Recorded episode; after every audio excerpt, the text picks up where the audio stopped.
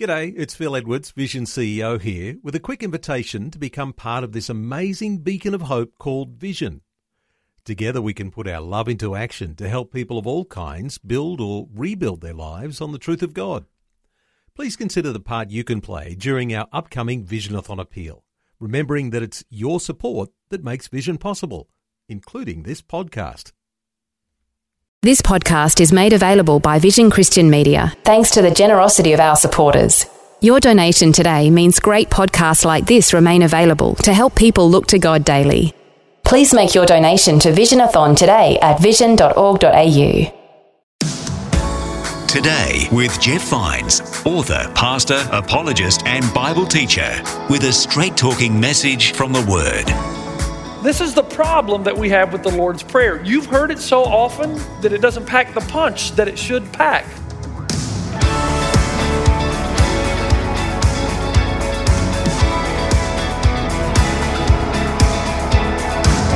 Today with Jeff Vines. Hello and welcome. This is Today with Jeff Vines. Last time on the show, we started a new series, Here as in Heaven. It's a look into the Lord's Prayer, and in this episode, we'll continue with the rest of Pastor Jeff's message from Matthew chapter 6.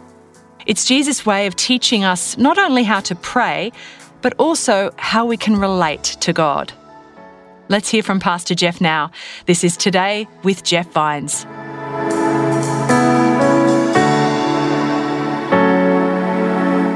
Now, how many of you want to think, wow, your will be done? Do you know how intimidating that is to say that to God? How many of you want to say, uh, can we push the pause button right here just a moment, God? Before your will's done in my life, can we talk about what your will is? Can we talk about what you're allowed to come into my life? Can I have a say in this, God, if you don't mind? Come on, we're all like that. Once again, that's why Jesus says when you pray, if you don't begin with our Father who art in heaven, our Father, the closeness of God, and His vantage point, you'll never make it because the reason we're instructed to pray, Your will be done, is to remind ourselves that we're not smart enough, strong enough, wise enough, or present enough to run the universe. we're just not clever. You know, when I was a young boy, how many of you guys that are into cars, do you remember the 1975 Chevy Impala? Any of you remember that car? That's the car that I learned to drive on. It had uh, four but it wasn't in the floor, it was up on the drive. Uh, and so I learned to drive on that car. I had the clutch and everything. And my mom would allow me to drive in our yard to practice. Okay? But she gave me a warning. I'll do this with you anytime you want, but never get the keys and do it on your own without me in the car. Well, as soon as you tell a kid that, what are they to do? As soon as you're gone, they're in the car. And uh, I got in the car and I started to drive, and it wasn't very long until I recognized why it is that my mother, my mom told me don't drive the car when I'm not here, because there's still some things I don't know, and there's also some pretty dangerous stuff even in the yard that I didn't know about. I ended up getting the car about two inches from the gas lines. And uh, my mom just happened to come home at that time, and she got in the car and she was revving the engine, trying to let out the clutch at the precise moment so the car would not back up and the house would explode. And she was so angry with me. And I look back at that example numerous times, and I always ask myself, you know, if, the, if there's that much difference between me and my mom and things I don't know, what's the difference between me and God? And spiritually speaking, we're just like that. Rather than respecting the creator creature relationship, we want to run the universe and primarily our own lives. What we don't realize is that this is exactly the thing that's killing us. that's why God says, when you pray, no, I'm your father, and I'm in heaven. I'm closer than the air you breathe. And I'm in charge of the universe. My will is going to be done on the earth as it is in heaven. Let me run the universe. You're not wired to run the universe. And basically, what God is saying in this prayer, this was the this is the only thing that's going to give you rest for your soul. You with me? So adoration. And then there's an acceptance. In 2 Samuel, there's an amazing passage of scripture that illustrates this better than any other story I know. King David, he's sitting on a mule and he's riding out of town. He's looking back over a lifetime of trying to manipulate God. Can I just ask you quickly? Do you ever try to manipulate God? Maybe not. I, think we do it more subconsciously than consciously. There's a part of us that says, you know, God, I've been really good this week, and I deserve a little help here. Did you see me resist that temptation over there? Did you see what I did, God? Now, well, come on. So David is looking over a lifetime of, of manipulating God. Before Bathsheba, David walked and waited on God. He let God control everything. He was even in a cave one time when King Saul was trying to kill him. King Saul went into the cave, didn't know David was there. David could have easily taken his life and become the king. What does he say? No, I'm not going to do it this way. I'm not going to touch the anointed of God. When God wants me to be king, I'll be king. But he did, I notice, in his humanity, cut off a little of Saul's garment and send it to him airmail. By the way, I was in a cave. I could have killed you. But he didn't. And then suddenly something happened after Bathsheba. David started taking control of his own life. He wanted to dictate everything. He became narcissistic. He said, You know, I want more women. Why anybody would want more than one woman, I have no idea. He became narcissistic. He began to take selfies of himself every five minutes. He was entitled. He said, Bring me Uriah's wife. He even knew it was Uriah's wife. And then he starts to manipulate his family. And the more he tried to manipulate his family, the more he lost his family. So now we come to a time when his own son is trying to usurp and take over the throne. His own children hate him. David is riding out of town trying to escape all of this. And then something amazing happens in 2 Samuel 15. In verse 23, the whole countryside wept aloud as all the people passed by. The king also crossed the Kidron Valley, and all the people moved on toward the wilderness. Zadok was there too, and all the Levites who were with him were carrying the Ark of the Covenant to God. They set down the Ark of God, and Abiathar offered sacrifices until all the people had finished leaving the city. Then the king said to Zadok, Take the Ark of God back into the city. If I find favor in the Lord's eyes, he will bring me back and let me see it and his dwelling place again. Wow. You see what David just did? You know what the ark is, right? You saw Raiders of the Lost Ark, correct?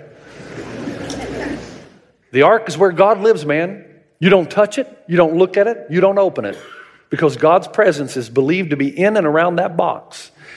And if you read the Old Testament, whoever had the box, whoever was in possession of the box, they always won. One time, the Philistines got hold of the box and they started winning. Somehow the presence of God resided in this thing. And can I just pause again? Man, I wish I had a box like that. Don't you? you know, you're driving on the 210 and somebody cuts you off. Wouldn't you just like to roll down the window? Here, have a box. You know? Or when the, when the Giants come to town against the Dodgers, I'd love to have the box and just put it in Dodger dugout. Or when a cop pulls you over and wants to give you a speeding ticket, look into my box. One time, the Bible says they left the box at somebody's house, and his corn grew higher than his roof, and his sheep had quintuplets. If you got the box, man, think good things happen. You get the picture? You get the picture now? David and his loyal supporters are packing up. They're leaving Jerusalem. There's a quick departure, which means they have to leave things behind, but they're not going to leave that box. They may leave their wife and children behind, but they're not leaving that box. So they load it onto the wagon. They're hauling this thing off. They get to the river. They set it down. The priests start sacrificing. God help us. God spare us. God give King David's kingdom back to him in his rightful place. And suddenly David looks at all this and he says, Stop it. Just put down the ark. Just put it down, pack it up, and send it back to Jerusalem where it belongs. And his, his, his men, and they must have said, Are you crazy? Why did David do that? But then you read, because David in that moment realized he was doing it again. He was relating to God as the boss, trying to manipulate God. If I can just get that box, I'll have the power to take back my throne. And suddenly, in David's older age, he realized this has never worked out well for me. And the Bible says that David said, Take the ark of God back into the city. If I find favor in the Lord's eye, he'll, he'll bring it back to me and let me see it and his dwelling place again. But if he says, I am not pleased with you, then I am ready. Let him do to me whatever seems good to him. Have you ever come to a point in your life where you've said that to your father? Have you ever said to God, God, I, I, can't do this anymore. I can't try to manipulate you and get, I can't control my life. It's not, so God, do to me as it seems good to you. See, that's, that's why Jesus says when you approach God, if you don't approach him on these terms, you're never going to get the peace and emotional stability that comes in a relationship with God as your Father who has good intentions for you. You're going to fight him on every move, and when you fight him, he's going to have to discipline you And that's going to set you back. I mean, some of you, God had a fantastic plan for you, and He wanted to get you from here to here, but you wouldn't go along His road, so you just keep going on side roads, and He's got to keep shoving you back to the middle. You could have been where He wanted you years ago, but it's never too late. If you just say to God, Do to me whatever seems good to you. Now, this is not fatalism, folks. It's not saying whatever will be, case. No, no. You keep God's word, you seek His wisdom, you live within His parameters, you do your best to do His will, but in the end of the day, you leave the final outcome up to Him because our Father, who art in heaven, your name is holy. Your, your kingdom come, your will be done on earth as it is in heaven. There is nothing better for you than laying down the melancholy burden of belief that you know what is best.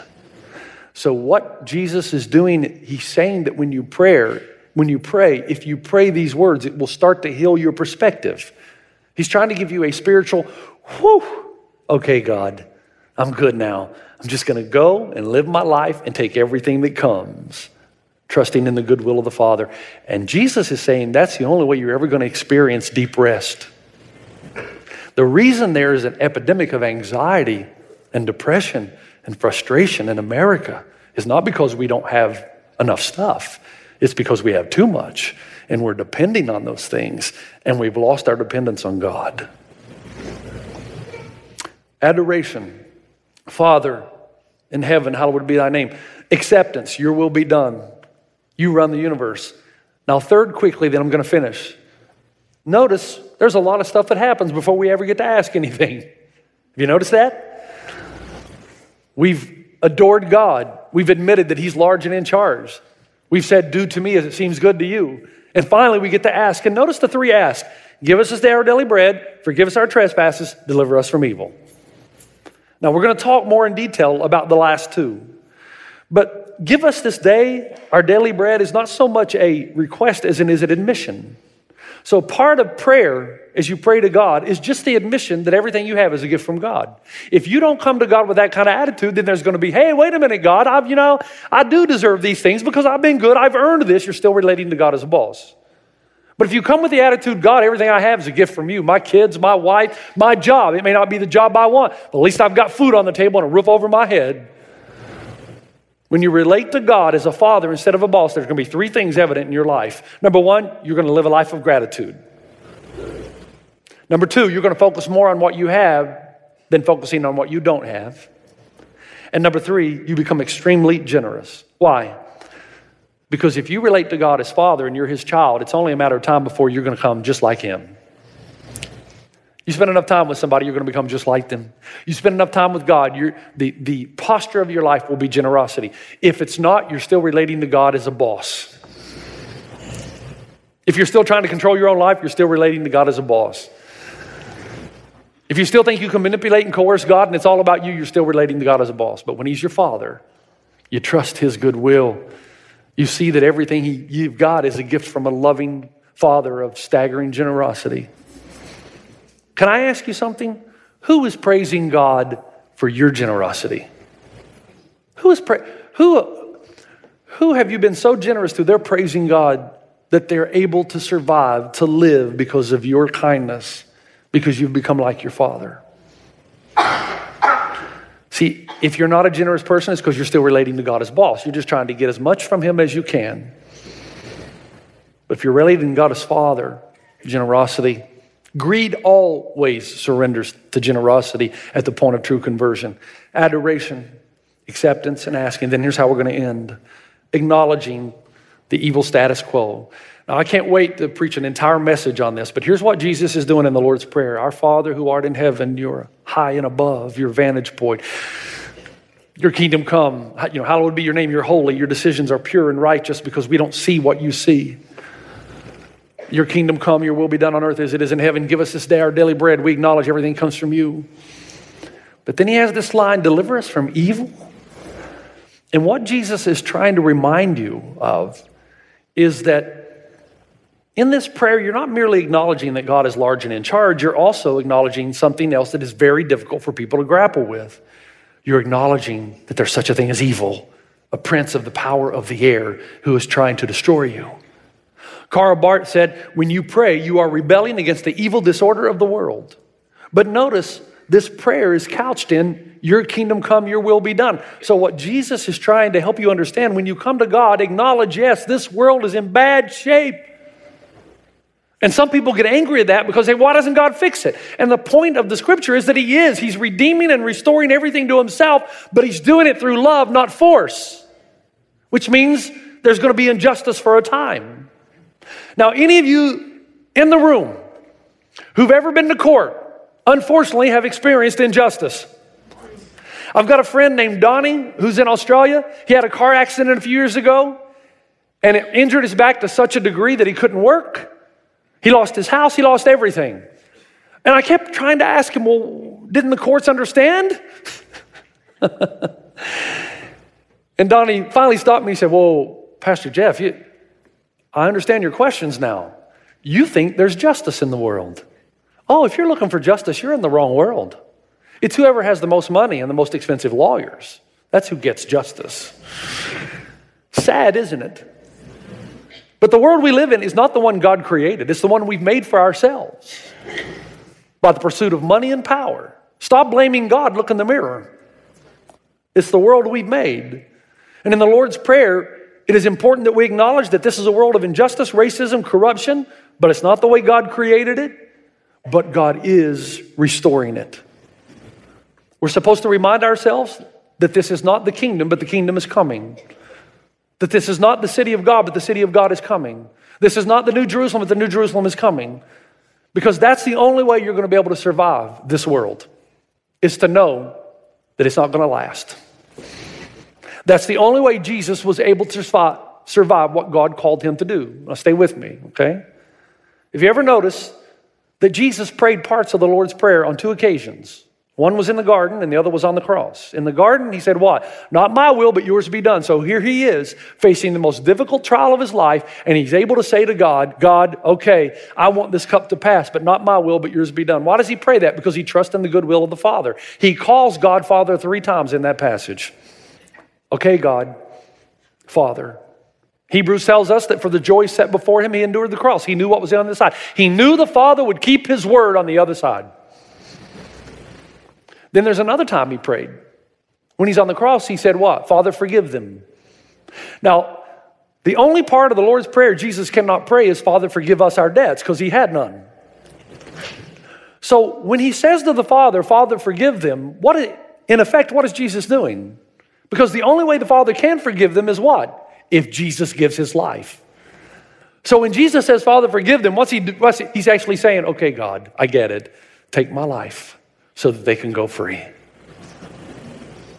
The only way you can do that is if you've related to God not as a boss who gives you instructions to check off the list, but as a father who loves you, who is holy and pure, who has good intentions for you, whose kingdom is coming.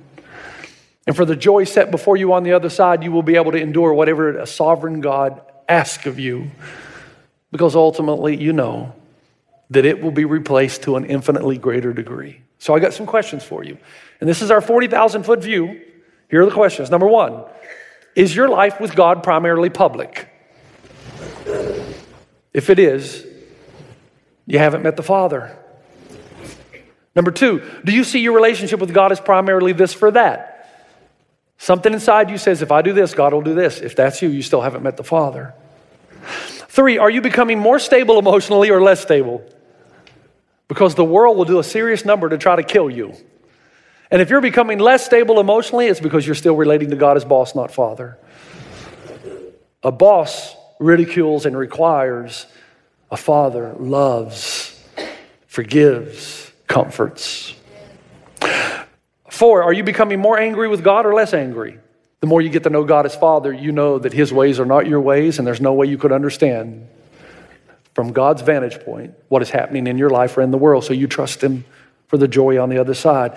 But if you're relating to Him as boss, you're just getting more and more angry that your life is not turning out the way you thought it would. Five, are you becoming more grateful or less grateful? The older you get, are you becoming more and more grateful for what you have rather than concentrating on what you don't have? Then you're angry at the boss because he hasn't delivered.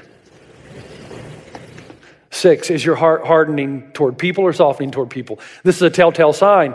If you don't know God as Father, you're just going to hate people more and more because they're the ones taking from you what you think you deserve. but if you love God, your heart is actually softening toward people because you know you're not really any better than they are. And if you have the opportunity, you'd take from them what you need, you think, to save your soul or your life. The Lord's Prayer, the 40,000 foot view God is your Father, know Him and adore Him. Take a deep breath and trust that God will be God and let Him have control of your life.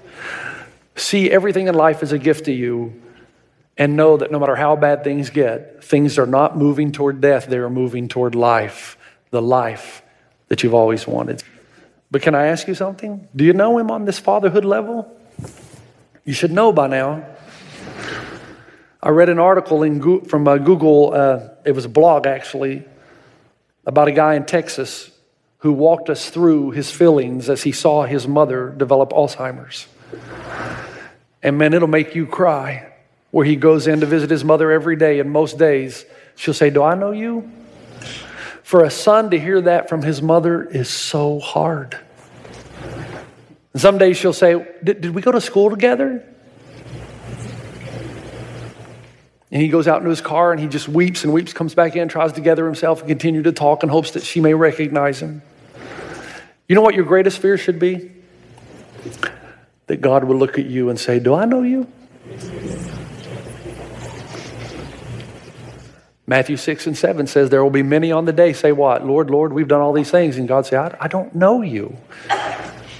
There was never intimacy. The totality of your activity was a one hour and a half on a weekend. But there was no relationship Monday to Friday. There was no seeking, pursuing me. And that's why you're such a wreck, because your soul is dying. What's the answer? Pray for a Jesus revelation. you've got to get down on your knees and take me seriously. And you've got to beg God for you to fall in love with Him, for Him to show you something where you would fall in love and everything would change. Father, I want to thank you for the power of the Lord's Prayer, so much in so few words.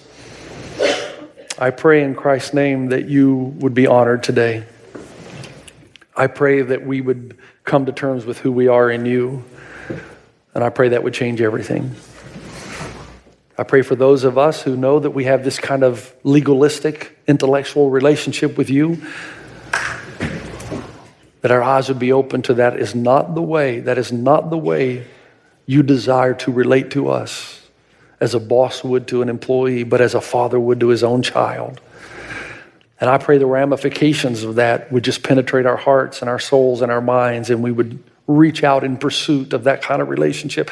I pray for anyone who is yet to discover the fatherhood of God. Maybe it's because of unfortunate circumstances in their own life and all the baggage they've brought into this relationship. I pray for them that you would open their eyes to the truth of who you are through some experience, through some event where the veil is lifted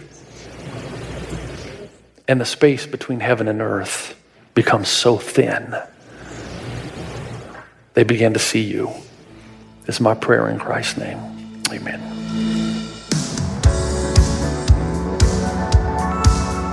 Thanks for joining me on Today with Jeff Vines. That may be the end of this message, but the good news is next time we will have another one in this series on the Lord's Prayer.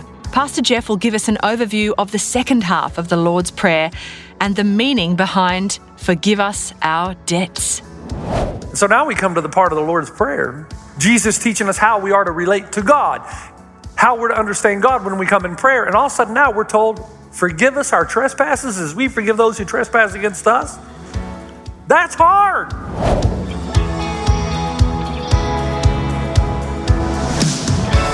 Today with Jeff Vines. For more from Pastor Jeff, head to vision.org.au forward slash Jeff Vines.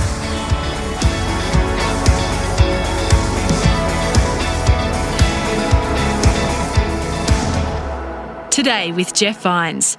Just another way Vision is connecting faith to your life. Thanks for taking time to listen to this audio on demand from Vision Christian Media. To find out more about us, go to vision.org.au.